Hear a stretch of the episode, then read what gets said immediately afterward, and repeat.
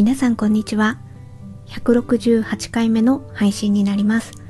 今回は私の解放日誌を見ましたので、その感想を話したいと思っております。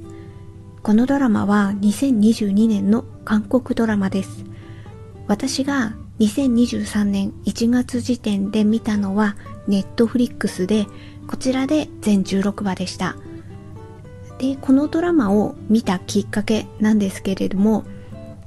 私は、あの、韓国ドラマを見る上で、次何見ようかなって思った時に、あの、ノートにちょっと書き出したりとかしてるんですよね。あの、これ気になるみたいなのは書き出していて、で、あの、次これ見ようみたいなところがあまりその時パッと浮かばなかった時に、なんとなくそれを見返したりとかして、次これ見ようかなみたいな風に思ったりするんですけど、その中のリストにもともと入ってました。で、うん、例えばネットでそこまでネタバレしない程度に感想とかを見たりするとどうやらこのドラマは非常にこうなんだろう非常にこう心にと止まるというか揺さぶられる人は揺さぶられる一方でいやどこがいいんだろうこのドラマみたいな感じでなかなかそのあたりの差が激しそうだなっていう感じが見受けられたんですよね。で、まあそういうドラマを自分が見た時に、私はどっちに触れるのかなみたいな風に、ちょっと答え合わせをしてみたかったんですよね。なので、たまたま、はい、あの、私の解放日誌を今回見ることにしました。で、まあ、あの、最初に結結論っていうか、を言ってしまえば、あの、どっちに触れるんだろうって思った結論を言えば、あの、非常に、非常に揺さぶられました。非常に心に刺さったというか、印象深いというか、なんか他のドラマとはこのドラマ違うな、みたいな感じで、ちょっと思いました。で、えっ、ー、と、まずは、あの、私感想をこれからお話しさせていただく上で、内容に触れるうん、ネタバレ的な内容に触れてしまう可能性がありますので、もしこれから私の解放日誌を見たい、なるべくネタバレ的な内容に触れたくないという方は一旦ここでストップしていただければと思います。えー、ではまず簡単なあらすじから、あらすじと言っても本当にこのドラマって淡々と進んでいく話なんですよね。何か設定が、大きな設定があって、で、大きな出来事があって、みたいな。何かがすごいこう、物語が動いて、みたいな感じのタイプのドラマとも違うんですよね。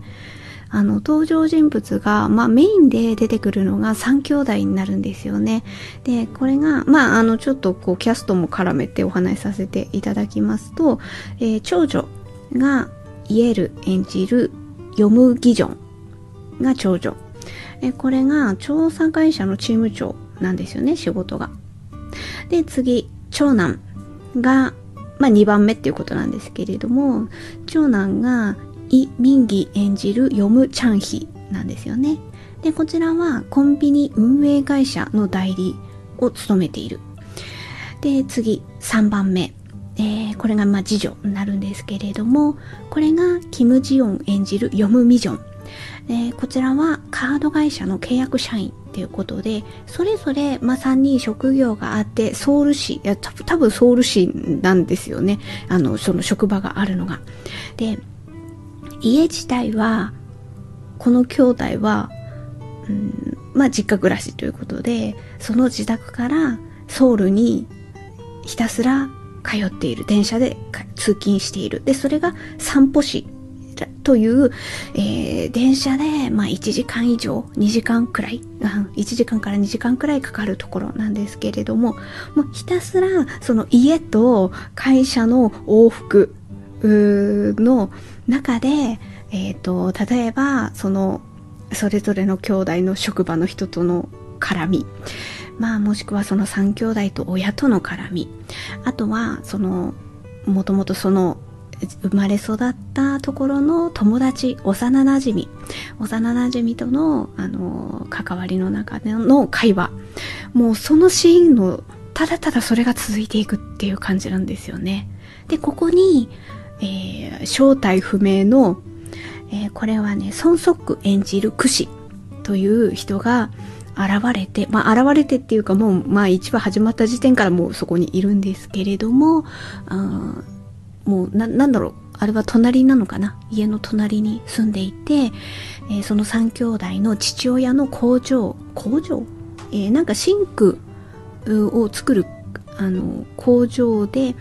えー、2人であだからその父親の仕事を手伝っているっていう感じなんですよね。でなんかご飯は一緒に食べるみたいな感じで。なのでその3兄弟の家のひたすらご飯のシーンが多いんですよね。でそのご飯を食べるシーンか通勤のシーンかそれぞれの職場との人との関わりのシーンかみたいな。もうそれがそもう淡々と続いていくっていう感じ。だからもしかして12話見てそれの連続でしかも全体的にまあ特に12話とかはもう暗いんですよね。なんかかの家族の楽しい会話とかそういう感じは全然ない。えー、親との会話とかあと兄弟との会話もも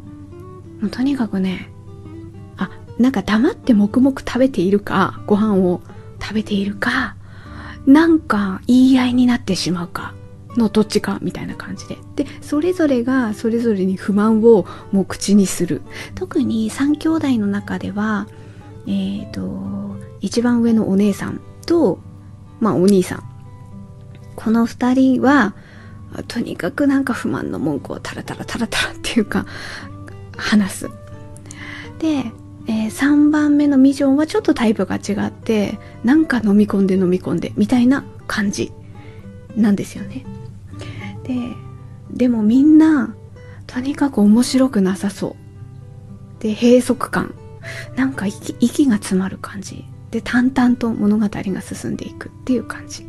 でもなんか私こうやって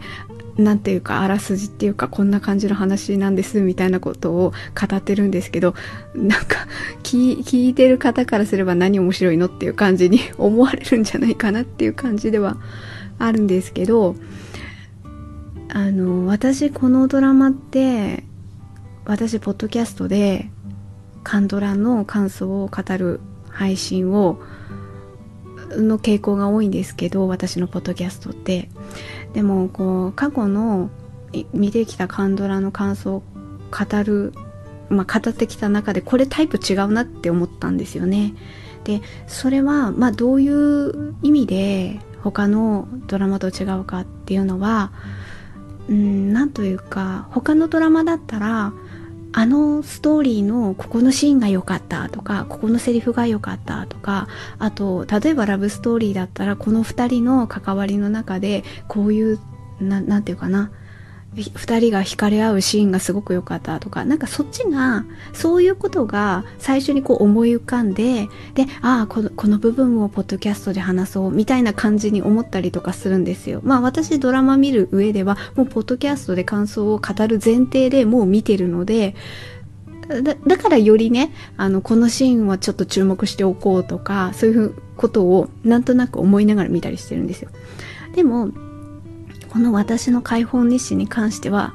もちろん、あの、このシーン良かったっていうのはもちろんあるんですけど、それ以上に私が最初にこう思ったのは、自分の過去の出来事とか、感情とか、なんかそっちを思い出すことの方が多かったんですよね。うん、例えば私は誰にこうちょっとこう自分の感情を投影する部分が強かったかっていうのはやっぱり3番目のミッションなんですよね。ミジョン、まあみんな面白くなさそうっていうのはあるんですけど、ミジョンはとにかくこう、内に抱えてるものがあって、で、あの、お兄ちゃんとかお姉ちゃんみたいな感じでわーわーわーわーっては言わないんですよね。言わなくってただ黙々とお母さんの手伝いをし、母親の手伝いをしてるんですよね。で、母親はもうひたすら、まあこれはカンドラの、あの、特特有のひたすらご飯を作り続けるみたいな。で、小言をプチプチプチプチ文句を言いながら、ひたすらご飯を作って、食べなさい食べなさいみたいな感じで。で、あとはなんかおかずとかをタッパーに詰めてみたいな。まあ、そ、そういう、まあ典型的な感じのお母さんでひたすらやっていて、で、ミジョンは、黙々と、なんかそれを手伝っている。でも、なんかそこに何かしらの会話親子の楽しい会話とかは全然ない。で、なんかちょっと不満そうな感じで黙々とっていう感じなんですよね。で、あの辺りとかを見た時に、なんかこう自分の感情とリンクする部分が私はミジョンに対してがちょっと強かったんですよね。だ、だ、だ、なので、見る人によっては、あの、例えばチャンヒロとか、あとギジョンとか、多分あるとは思います。何かしらこう、あ、あの、なんだろう、このドラマがすごく刺さったっていうタイプの人にとっては、なんかそれぞれあるんじゃないかななんていうふうに自分のなんか怒りの感じとかねあそこの感情がリンクするとかそういうのが出てくるんじゃないかなって思ってだからどっちかっていうとあのシーンとかこのこのシーンが良かったっていうよりはまずはあの時の自分の感情と、うん、わかる。こんな感じだった、私も。みたいな、なんかそんな風なことが思ったので、なんかより引きつけられて、だから1、2話で何が面白いんだろうって思う人も多分いると思うんですけど、私はもう1、2話見た時点で、あ、これ私好きかもっていう風に思いながら見てたっていうのが、ちょっと違ってた感じはありました。で、で、あの、まあ、1、2話見てる時点では好きかもとは思ったんですけど、でもな、なんで私こんなにこの話に全然何もね、動いてないんですよ。ただ淡々と、あの、通勤して会社で面白くない、面白くないって言っちゃった。そう。ちょっと今鉛が出てしまったんですけど、雰囲気を見てると、これ本当あの、地域性が違かったらあまりこの言葉がピンとこないっていうか、このイントネーションとか、言葉がピンとこないと思うんですけど、面白くなさそうなんですよ。面白くないってちょっとね、通じますかね？伝わりますかね？まあまあ面白くないっていうことなんですけど、不満げな感じが、あ私の、まあどうしてもこう地域性とかこう感情が出る時ってこうなまってしまう部分があるんですけど、あれが面白くなさそう、面白くねえなーっていう感じなんですよ。それがすごい感じて見ていて、で、まあまあそんな感じで、あちょっと元に戻りますけど、話の方向性戻しますけど、1、2話見て、すぐ好きかもって思っあ、なんとなく、好きかもって思って、でも、それがうまく、これがこうだから、私はこの作品が好きなんだって、あんまり、なんていうかな、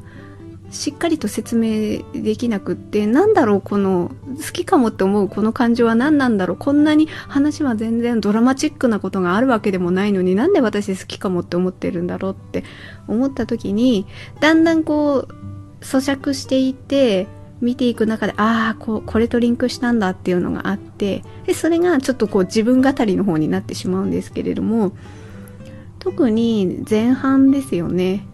あのービジョンが本当に周りはみんなクソだみたいなこと言うんですよね。で、すごい不満げで、自分は子供の頃からな、なんか違ってる感じがあって、なんかやっても楽しくないし、みたいな、なんかそんな感じのことをね、言っていくんですよね。で、確かに、こう、職場の人との感じでも、周りはどう見てるかわからないけど、なんかちょっとこう無表情になったりとか、ああ、面白くねえんだろうなって思いながら見てたんですけど、私はその時のね、用シーンなんかを見ていたんですけど、特に前半は、同好会にどこか入らないの？みたいな話がちょっと出てくるんですよね。で、まあこの辺は、その韓国の会社のそういうのがあるのかっていうのがちょっとよくわからないんですけれども、何かに入らなければならないみたいな雰囲気があるのかな？で、それぞれにそういう会があるみたいで、ミジョンは入ってないんですよね。で、まあ気持ち的にも入りたくないんだろうなってもわかるんだけれども、それを周りから聞かれるわけですよね。なんで入んないの？とか。で、それは家が遠いからっていう風にこう返答していくんですよね。入っても家が遠いから。あとは、何かご飯に行って、まあ飲みに行ったりとかして、常に帰りの時間を気にしなければならない。電車で通っているんだけれども終電の時間を気にしなければならない。もしくは兄弟と時間を合わせて一緒に、まあ、タクシーで帰るかとか、なんかそういうのをしなければならない。なんかここら辺のしがらみもあったりとかして、で、それの理由っていうところはやっぱり家が遠いからっていうところなんですよね。なんかひたすら通勤のシーンもあって、で、そこでその飲みの場でも、ああ、そろそろ帰らなきゃって、え、なんで？みたいな。家が遠いから、みたいな。なんかそれをいちいち説明するところの、なんか、説明して、で、散歩市っていうところなんですよね住んでるとこが。でその散歩市でってでもそれを散歩市って言ってもピンとこないから周りはピンとこないから多分散歩市に近いちょっと有名なみんな聞けばわかるような場所を言ってあああそこの近くのみたいなことで再度ね説明をしなければならないみたいな。そこら辺の鬱陶しさまず聞かれることのうあなんかそういう風に感じたんですよね私がそのそのシーンを見てて。聞かれることの鬱陶しさとその、で、さらに再度説明しなきゃいけない。プラスアルファでも説明しなきゃいけない。みたいなね。そこの鬱陶しさで、やっぱソウルに住んでいることっていうところの、なんかあるんでしょうね。その、地、地域性っていうか、まあ簡単に言えば田舎と都会とか、そのあたりの。でもちょっとね、ミッチョンもこぼすところがあるんですよね。ソウルに住んでたら何でしたっけね？ソウルに生まれてたらソウルに住んでたら違ったのかなみたいなことポロッとチャンヒに言ったシーンもあったりしてでもミジョンはでもそこで住んでたとしても変わらないと思うわみたいなことも言ってたのかな。だからなんか前半ってやっぱりそこのソウル市に住んでいないっていうところの田舎と都会の何かコンプレックスというのかそこに何かの引っかかりっていうところもなんか見えてくるんですよね。で、あの、なんていうか、いちいち説明しなきゃいけない。え、なんでって。なんで入んないのとか。なんでもう帰んなきゃいけないのとか。そこら辺のなんでっていうところに引っかかりがあって、で、説明しても、なんか、ん？って感じのね。ピンとこないみたいなね。で、さらに説明しなきゃいけない。あそこら辺の煩わしさっていうとこが私リンクしたんですよ。すごい説明長くて申し訳ないですけど。で、これに何がリンクするかっていうと、私は地域性の話ではなかったんですよね。で、何かこう刺激される部分があるっていうところは、私は、あとね、あの怒りみたいなところが、それは私自身の個人的な話になるんですけれども私は結婚していて夫婦2人暮らしをしているっていうところ。で特に2010年代なんかはまだ結婚して間もない頃数年の間はお子さんはっていう子供はっていう子供できたってあの辺がすごすごいっていうかやっぱりなんかそこがねツッコミが来るんですよね。あれの煩わしさと、私あのミジョンのあの説明する時のなんか煩わしさみたいな、あの雰囲気、あれがね、すごくリンクしたんですよね。だからなんかその場にも行きたくないんですよね。聞かれるかどうかもわかんないですよ。聞かれるかどうかもわからないけど、あ、また説明しなきゃいけない。なんでって。あとなんかへ、うん、変なというか、なんか、もうそれが前提なんですよね。結婚したんだから子供がそのうちできるでしょう。もしくは子供がいるでしょうって。もう前提の言葉なんですね。あの辺がやっぱどうしても飛んできたりする時期があるんですよね。人には。でもそれはその人の環境によってそういう言葉を投げかけるかどうかっていうのはもちろん違うしあとその言葉を投げかけられた時に自分がどう感じるかっていう感じ方も人それぞれ違うのでそこはね何とも言えないんですけど私はそれが本当大変だったんですよね。2010年代。だから10年くらい苦しんでますよね。そこら辺で。もうそのしがらみで。まあ10年くらいっていうか今だってその辺は抜けてないですよ。やっぱり。その辺りはずっと。ずっと。だからあまり人と関わるのが厳しくなっていったっていうこう経験があるんですよ。自分の中にね。だから例えばミジョンとか職場の人と関わっててもなんかそういう会話があるとううってまあなんかね、そこら辺にはまれてない自分みたいな感情あの辺が私もすごくわかるっていうあの疎外感みたいなところがある年代によってはあるわけでで私はそこが非常にその感覚が呼び起こされたっていうところが12話を見た段階で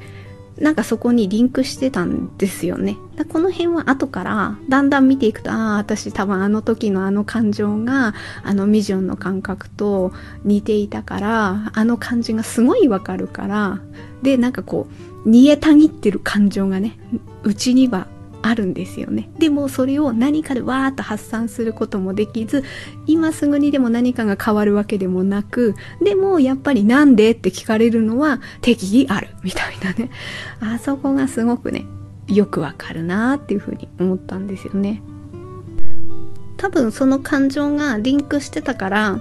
話が進む中において、やっぱこの話って、まあ3兄弟中心といえば中心なんですけれども、結構やっぱりミジョンとクシの関係性っていうところは、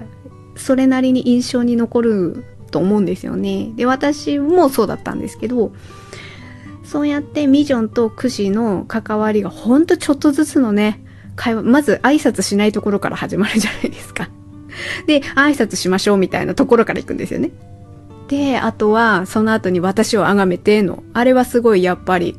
すごい印象深いセリフですよね。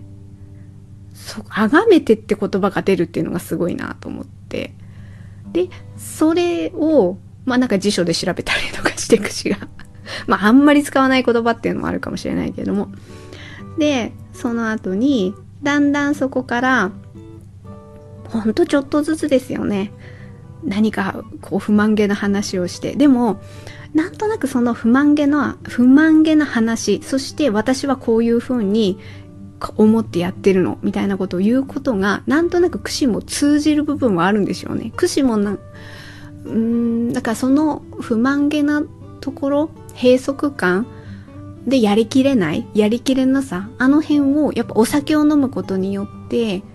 何かそこからうん、なんだろうな。そこに向き合わなくて済むような感じにしてるというか、まあこの辺はどうなのかって、私今、今ね、なんとなくそう思って言ったんですけど、もうちょっとやっぱり、一回、一回一通り見たっていうだけなので、もうちょっとこう細部にわたって見ていくともうちょっとね、ああ、こういう感じだったのかみたいな風に思える部分もあるかとは思うんですけれども、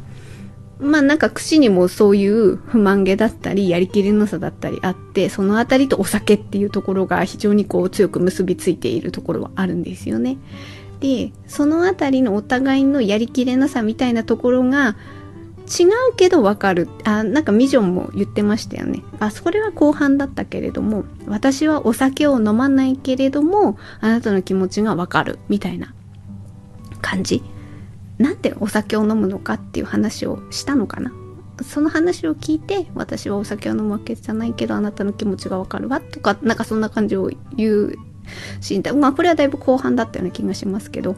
ありましたけどまあそういうところでお互いに共鳴する部分があって言葉を交わすことによってちょっとずつお互いの距離が近づいていってでも劇的に何かが変わるわけではないんですけどね。でもほらなんかミジョンが帰ってきて、駅で待ってて、串が駅で待ってて、まあそれを見た時に、なんかやっぱ今までとは違うこう感情が動いたりするじゃないですか。あとはちょっとしたことだけど、あ、何でしたっけ？金が入った。何か食べたいものは？みたいな感じに、初めてこう串からメールが来たりとか。あと何かこう言葉を交わした後に、串があの、アイス？アイスを出してくれて、ミジョンが食べるとか。なんか酔っ払ったからなんか買ったんだみたいなこと言ってたけど、みたいな こととか。あの辺とかで、こう、ちょっとずつ、何かこう、常にこう顔が不満げな顔だったところが、ちょっとずつこうなんか、こう、なんか顔の筋肉が緩んでいくみたいな感じにちょっとずつなっていくんですよね。なんかちょっと心がほぐれていくみたいな感じになっていく。なそのあたりを一緒に私も見ていくことによってなんとなく私の中にも内在していたあの時のあの2010年代の私のもうグツグツした グツグツした感情がなんかちょっとずつ一緒にねうんちょっと緩んでいくみたいな感じがあったので、まあ、そういう意味で私は非常にこのなんだろうなうん、揺さぶられるというかもうじわじわじわくるっていう感じですねこのドラマはじわじわ来てあ特に私はこうクシとミジョンのシーンは見返したいなっていうかセリフを書き留めておきたいなみたいな感じとかもあったりします。でここからは、まあ、印象的なシーンまあちょっと言いましたけどねちょっと今も言いましたけどそのあたり印象的なシーンを話していこうかなと思うのですが、まあ、あの、この流れでやっぱクシとミジョンのことで言えば、まあ、この辺は皆さんも結構印象たまるかなっていうのはあると思うんですけど、やっぱり、あの、一旦クシがソウルに戻り、そちょっと離れる時期があって、その後再会するシーンですよね。まあ、あの時の、えー、急に電話が来て、で橋の上で再会するっていう時の来た時のやっぱミジョンの笑顔がすごい可愛かったなみたいな。あの再会のシーンはすごい良かったなっていうふうに思ったのとあとは、うん、どっちが先だったかな？忘れちゃったけれどもえー、ミジョンがあれはお正月でしたかね？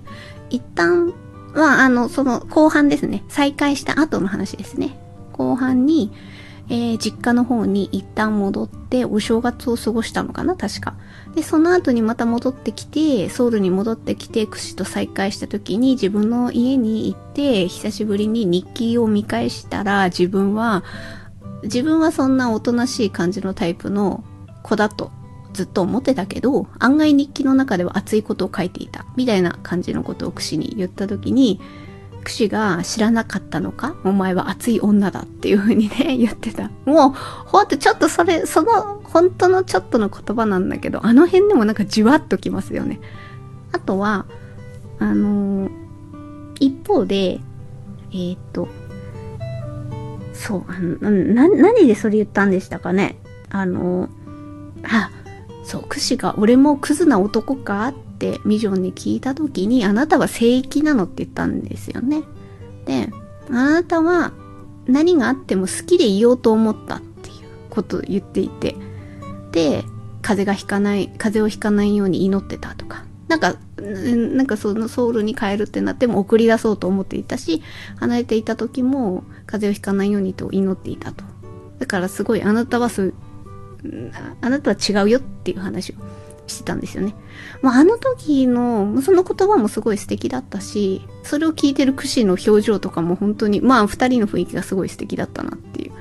まあ、この辺とかでも本当にじわじわ来るんですよね。で、まあ、これは、そのミジョンとクシのシーンを中心にお話ししたんですけど、他の、だから、まあ、それぞれやっぱチャンヒも、キジョンもエピソードがあって、その関わりが、その、その人の世界の中で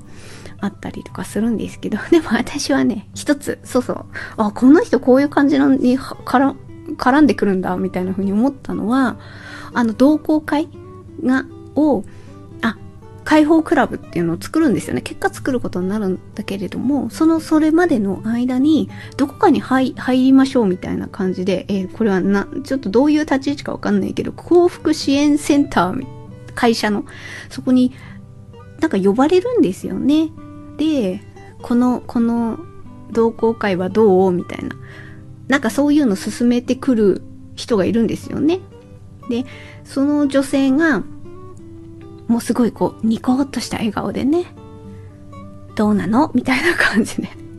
言ってくるっていう女性とのシーンが敵にこう挟み込まれてきて、ああ、なんか空気感違うこの人みたいな。でもなんかカンドラ見てるとそういう人ってこういるじゃないですか。あの、主人公がいて、その中心の人たちがいるけど、なんか空気が違う感じの人がポンって入ってきてみたいなのがあったりとか